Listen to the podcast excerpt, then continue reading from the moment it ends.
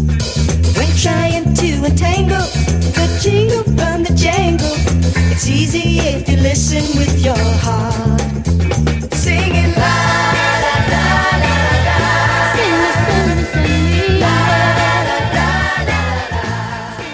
Hey gang, welcome to The Real Housewives of Riverdale, the podcast where grown-ass adults take sexy teen murder mysteries just as seriously as you do.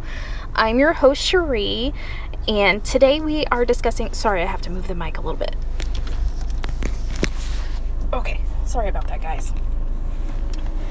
Today we are discussing Season 2, Episode 2 of Riverdale, Nighthawks. So the name of this episode is, of course, in reference to the Edward Hopper painting of a 1950s diner at night.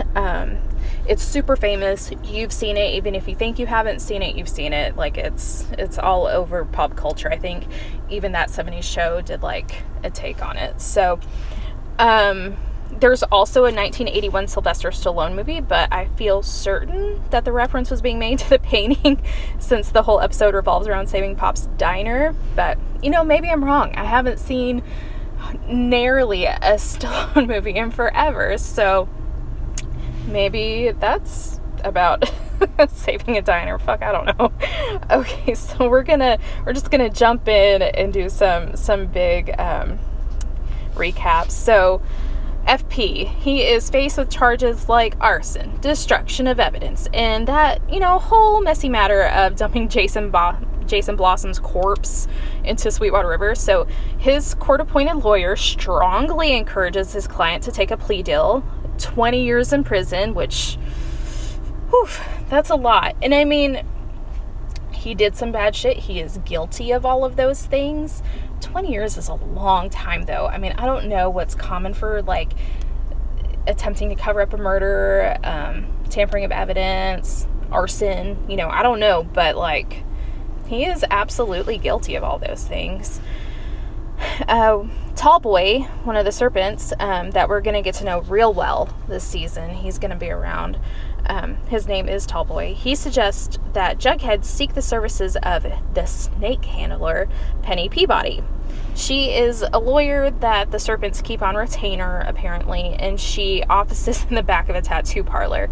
Like, that tattoo parlor was so tattoo parlory. I expected the guy, the tattoo artist that was there giving a tattoo, to be, like, writing out no regrets. Like, it was a little intense. She explains that FP, his best shot is if the victim's family forgives him in front of the judge. Which, is that a real thing?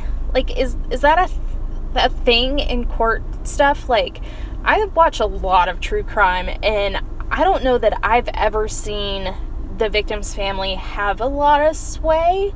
Because a lot of times they'll be like, they'll say, we forgive you and we pray for your soul after what you've done, but I don't know. Anyway, Penny Peabody doesn't charge for the advice. She just tells Jughead that she might need a favor in return one day. Uh-oh, that is not going to end well. I promise. That is never a good thing. So Betty and Jughead will later pay a visit to Cheryl and her mother at their new house, which is called Thistle House. And I want to know, like, is this on the same grounds as Thornhill? Is this, you know, a different part of Riverdale? I just need to know these things, that's all. But they are there to ask for their cooperation so they can help get FP out. Still recovering from her burn wounds, Penelope is decked out in, like, first of all, she looks like a mummy, which is to be expected. She's covered in third-degree burns. That's to be expected. But she has a jeweled silk turban on her head and a matching robe over, like, all that lace and gauze, and it's insane, but it's awesome. Basically, Betty may be family to them, but they'd sooner see FP fry in the electric chair than publicly forgive him. So the surviving Blossoms just want to put their, like, many family tragedies behind them as soon as possible. But also the idea that Betty thought she had any pull because she's family is quite audacious to me. Their familial bond is entirely based on, like, a fatal family rivalry. Like, that makes no sense to me. We'll move on to Archie's hot mess of a storyline. So he can't stop dozing off while guarding the house because, duh. He just thinks he's going to stay up all night to guard the house and then go to school all day. Like, baby, you have to sleep at some point in time. Just like I tell my kid every night, you have to sleep. It's just part of being a human. You have to. So, but he's guarding the house in case the Black Hood should return to finish the job and kill, almost said Luke, to kill Fred. Not exactly a solid plan, but very true to Archie's thought process, so it checks out. Hot new Reggie, an aspiring drug dealer, offers him Jingle Jingle, which is a new drug that apparently uppers in a pixie stick straw, and he says it'll keep you up in more than one way and definitely making like a erect penis with his arm. Like, that was a little much for 7 o'clock CW. That was kind of crazy. So I don't think I understand. Like, it's meth and Viagra, like it's speed plus penis pills but in a pixie stick, like pixie sticks. Is there a singular of pixie sticks? Cause I think it's with an X. I don't know, whatever. You guys know what I mean. But he offers it to Archie to help keep him awake, and Archie's like, yeah, you know what, I'll take whatever I can get. But Reggie just sold some to Midge Klump, who we've met for the first time after being in, like, by name. We were introduced to her last season when we found out that Moose, even though he was trying to get with Kevin, he already had a girlfriend. So this is Moose's girlfriend, and she has the most amazing pixie cut wig. It is gorgeous. Such a wig, so obvious. That is definitely not that girl's hair, but it is beautiful. So sassy. I love it. So at home, Archie's sitting in that weird spot where he can see both the front and the back doors with his trusty baseball bat, and he spies a masked figure creeping up to his back door. And we're like, oh, this time it's not a hallucination. We know that because he rubs his eyes. So we're all supposed to be like shitting our pants. But guys, it's way too early in the episode. And it's like episode 2. Nothing's going to happen. It's not the Black Hood, obviously. But Archie doesn't realize this. So he tackles the guy only to discover that it's Reggie making his drug delivery in the most insensitive and douchey way possible. I mean, what the fuck is wrong with you, Reggie? He has a certain point. He says, only a dumbass lunatic brings a baseball bat to a gunfight, which, I mean, touche. You're not wrong. But you were super fucking wrong about how you brought those drugs to Archie's house dressed like the guy who shot his dad, knowing that Archie, the reason why he needs those drugs is because he's trying to stay awake in case the guy who shot his dad comes back. Like, what the fuck? What is wrong with you? At school the next day, in a very weird announcement, Principal Weatherby announces that former Riverdale High music teacher and disgusting rapist, I might add, freaking monster Miss Grundy has been murdered. Assuming she was shot, Archie puts Alice Cooper, the, sometimes gumshoe reporter, on the case. And much to Archie's disgust, Miss Grundy wasn't shot like Fred. She was strangled with a cello bow. Very possibly the one that Archie gave her as a gift. Damn, that's cold. So Sheriff Keller shuts Archie down with his suspicion that it was Miss Grundy's abusive ex-husband, because that guy has a solid alibi, and I wish we would have kind of got to meet him just to see, like, is he really abusive or was she full of shit? I mean, # believe the victim and everything, but like, she was also raping teenage boys, so whatever. Could be the Black Hood, whoever he is, but that would have to mean that he... Sorry, my eye itches really bad. Ow. Okay. That would mean that the Black Hood is targeting the people that Archie cares about, which is... It's a little narcissistic, Archie, but this is your show, so I'll allow it. Now we're going to move on to Pops, and this is insanity to me. This is a storyline that I totally don't understand. Someone has graffitied Death Diner on Pop's Chocolate Shop. His entire staff has quit, and he's considering selling the business to the aptly named liquor store Chugmo. Like, that's a great name, so maybe it should become that. But why? Pop didn't shoot Fred. What happened there isn't the restaurant's fault, and literally nobody died there. It is, in fact, not a death diner. It's a what-the-fuck-just-happened diner, sure, but it's also the only restaurant in this one-horse, hillbilly, two-high-school town. Still blows my mind.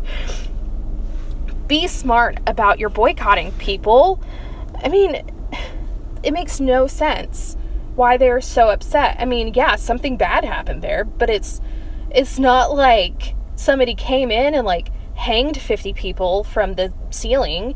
Like, a guy got shot, and as far as the public knows, was, you know, it was just a holdup. It was a stick-up, you know, a burglary that went wrong. But I don't know. I don't understand the logic in some of these storylines. I mean, I know that they just needed a reason to have the fundraiser so they could put these kids in those costumes, but for fuck's sake, come up with something better. Our core four are obviously upset about losing their fave hangout spot and, you know, only source of nourishment, but Archie and Jughead are both too tied up in helping their respective fathers during their tough times, so Betty takes the lead for saving Pops.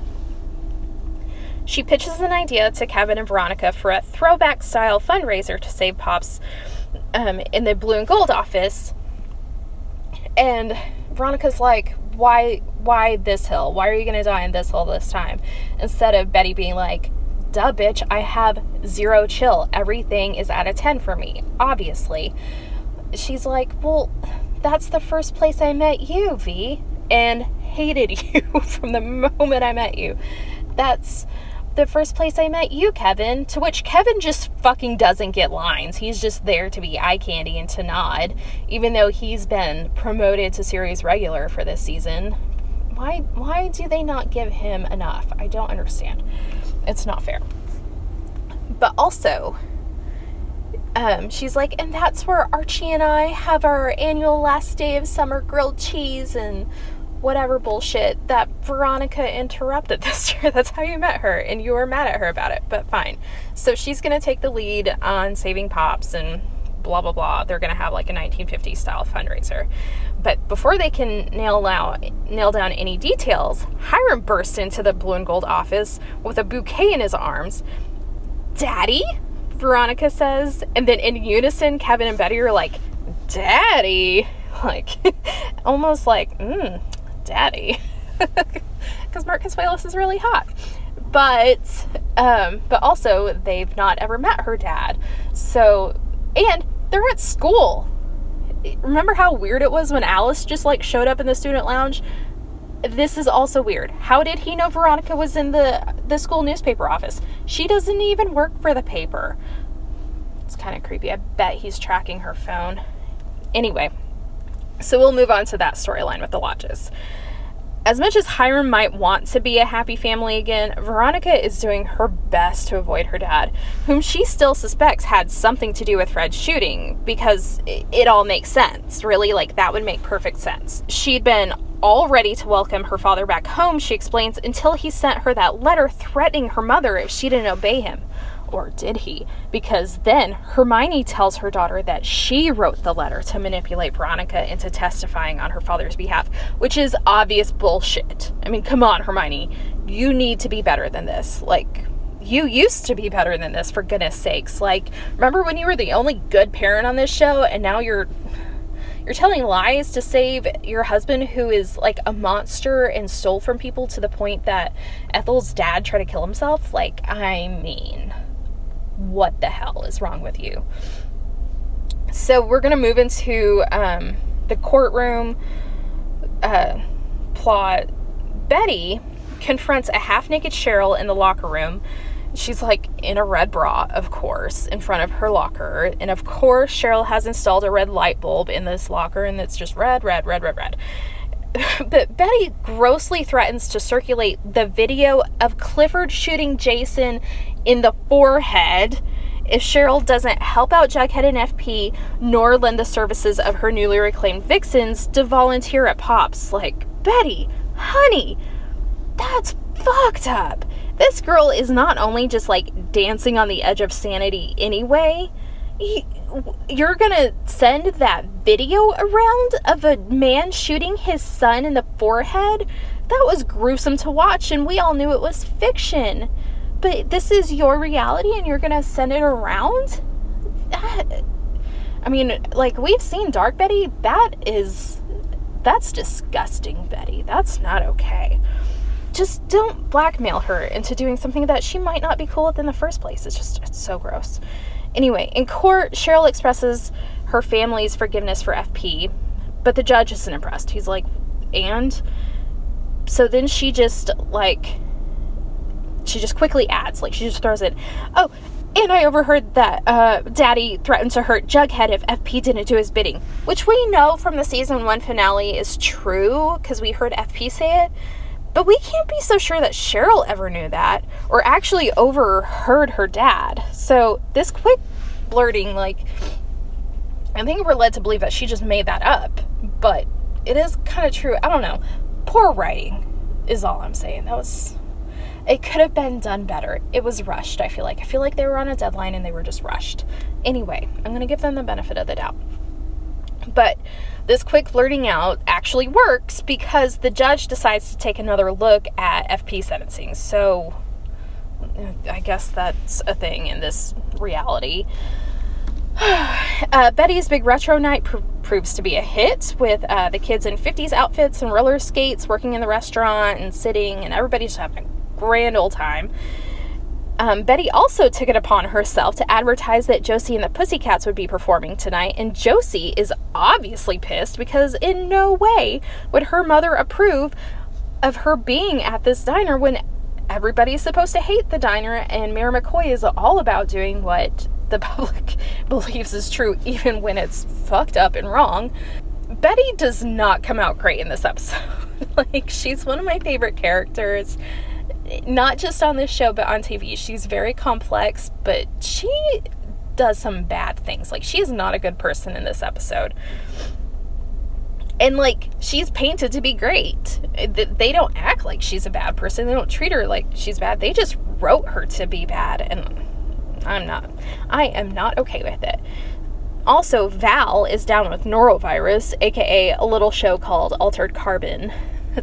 That's where Val is. She's not sick. She's just gonna be real busy because Hailey Law is like a hot new starlet now, and she's too big for Riverdale, to be quite honest. So Cheryl selflessly, that's a hard word to say, you guys. She volunteers to take Val's place among the Pussycats for this, like, supposedly impromptu yet very professionally arranged and lit, and they just had this in their back pocket, this arrangement of Milkshake by Kellis. But is it pronounced Kellis? I don't know. Like, VH1 in the late 90s or early aughts, I guess, didn't tell us how to pronounce shit, but I think her name is Kellis. But you know the song, it's like, my milkshake brings all the boys to the yard, and they're like, it's better than yours, whatever. But it's so creepy and so slow. It's very bizarre and very weird. Even Lodges arrive to show their support. So Hermione and Hiram show up, which touches Veronica in her heart. So she tells her parents that she's ready for a new beginning. Hiram offers to make a charitable contribution to Pops with what money. I still don't understand where this money is coming from, because didn't he go to prison for stealing everybody's money? Wouldn't he have to, like, liquidate those assets and, like, give it back, give it to the government, something? I don't know. I just feel like he shouldn't have that money anymore. But little does Veronica know that Lodge Industries secretly buys the diner, promising Pop Tate a job so long as he doesn't mention the change in ownership to anybody. And what's worse is we learned that Hermione didn't write that letter after all. So when we called bullshit, we were right. She just lied to cover it up for Hiram, and that's not cool. So later that night, there's a lot that happens later that night. Speaking of problematic dads, Jughead gets a call from FP in jail, who is, like, freaking out that his son went to see Penny Peabody, and even worse, that he didn't pay her. You know, with all that money that the Joneses just have laying around, like, you didn't pay her? No, Dad, I'm a homeless kid. I'm squatting in your old trailer. Like, I don't just have money. So he orders Jughead to cut off all contact with this woman. You do not want to be in bed with the snake charmer, Jughead. And then he hangs up. And to that, I say, ha, says you, FP. Pretty sure most guys want their snake charmed in bed, if you know what I mean. Jughead is a 16-year-old boy. He might want that a lot. And Penny is very pretty. So, anyway, that was my dumb sex joke. Snakes are penises. Ha, ha, ha. Such an idiot. Okay, so frazzled and at his wit's end, Archie has a secret meeting with Dilton Doily at the Sweetwater River Bridge. Dilton hands Archie a whole backpack. Like, I guess he just had a spare one. I don't know. That's kind of a lot. But he hands him a whole backpack, and inside is a gun. Great. That's what you want. A fucking kid on drugs to have a gun. So first, Archie is buying drugs from Reggie Mantle, which is a weird sentence to say out loud if you've ever read the comics. And now he's buying a gun from Dilton Doily. Like, my. We knew this was a darker take on the Archie comics, but Jesus, this is a whole new level of dark than last season.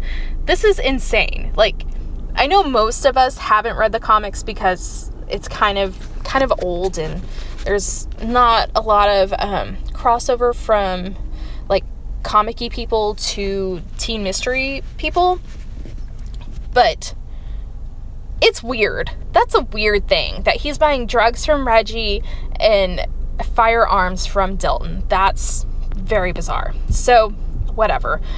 Meanwhile, parked in a remote makeout spot in the woods, Midge and Moose do some jingle jingle.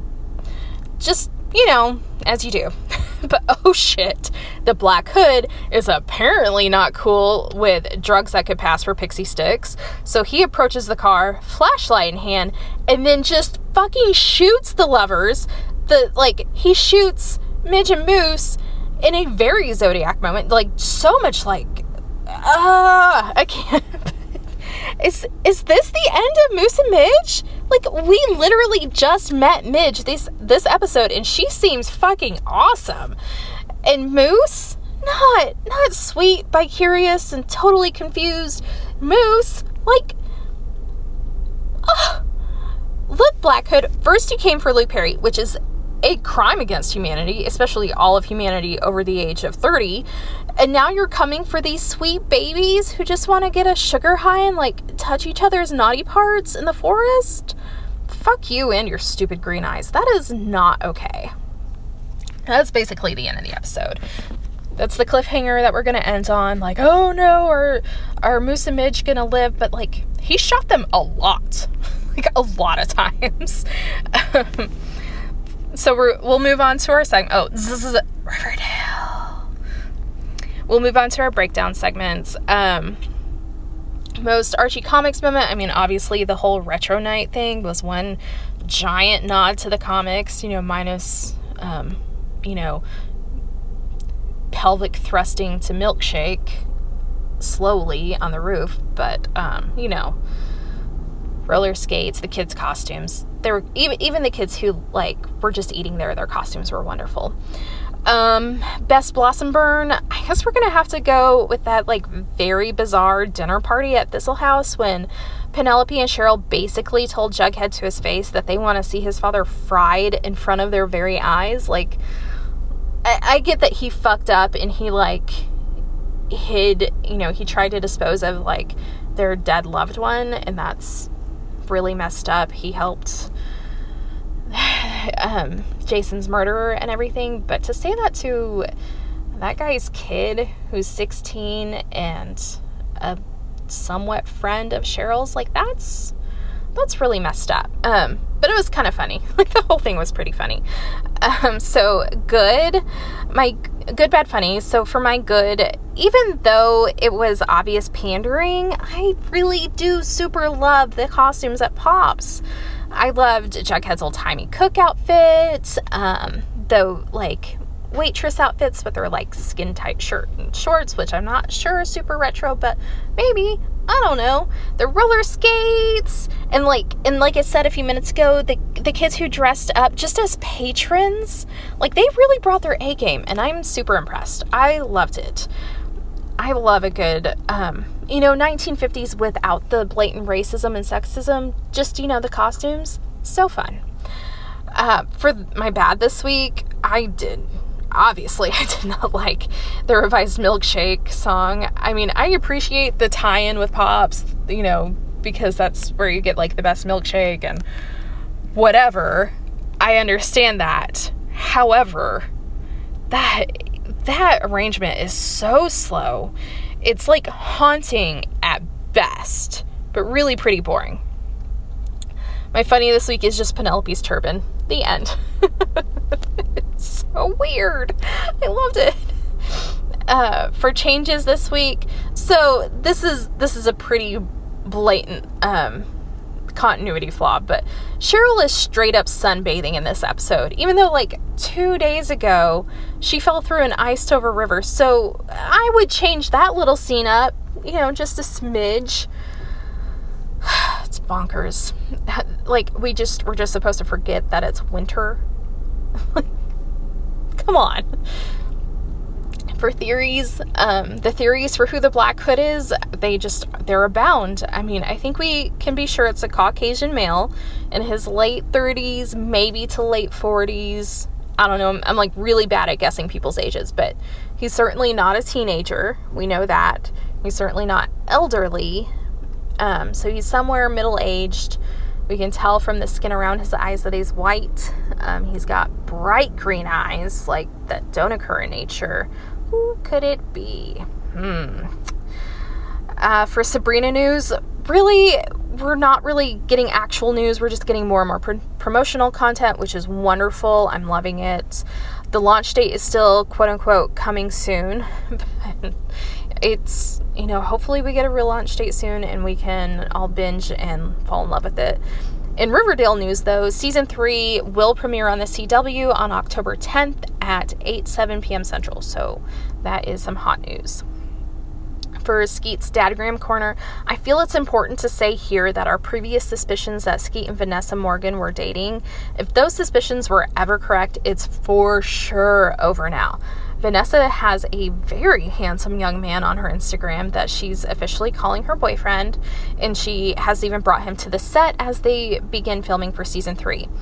And, like, look, that is typically not the kind of paparazzi crap that we try to focus on this podcast, but I felt it was important to say, as I know Ashley and I have earlier speculated there was a Vanessa and Skeet pairing based on their Instagrams, but If we were ever right about them hooking up, it's not happening now. She seems to have a very steady boyfriend, and he is super cute and super tall, and I'm loving it. Okay, so now for Skeet's Instagram comment of the week that made us say, oh my god, he's such a dad.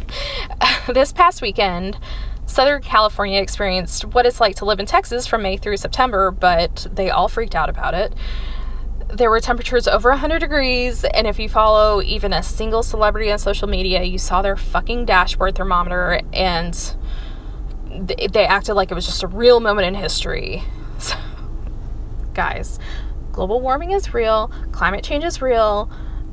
Quit fucking driving everywhere. Yeah, we're cooking the planet. That's what's happening. So, as everyone is posting their shit about how hot it is and how miserable they are, Marisol Nichols, who plays Hermione Lodge, Veronica's mom, she posted a picture of her in a pool with the caption, beating the heat. And, like, she's in a bikini, and you can, like, see her back, and it almost looks like there's a tramp stamp there, but maybe it's just, like, how the water is, but it's very sultry. And so, like, all the cast members posted, they, like, commented with, like, fire emojis and whatever, but Skeet's comment was, quote, but you're only making it hotter. Praise hands emoji.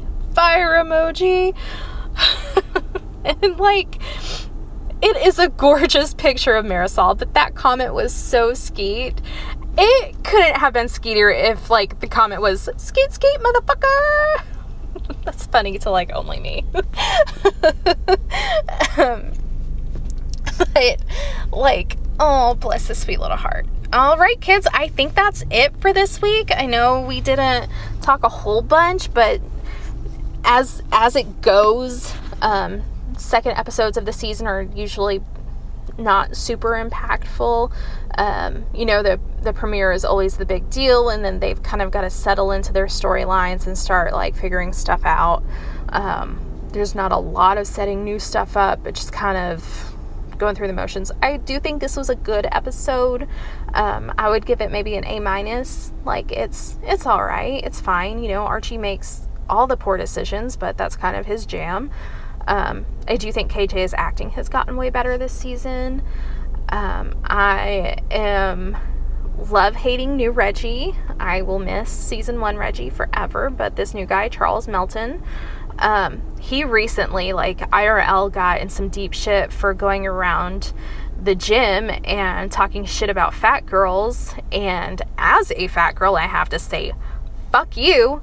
That's not cool. I'm pretty sure he's, like, apologized, and I don't think anything's really going to happen to him punishment-wise, but it is what it is. I'm not cool with that. However, his character, I think he's doing a great job playing Reggie, especially as a douchebag. It's kind of weird how him and Archie are, like, teaming up to be, like, bros, when last season, like, there was definitely a rivalry, and we did not like Reggie.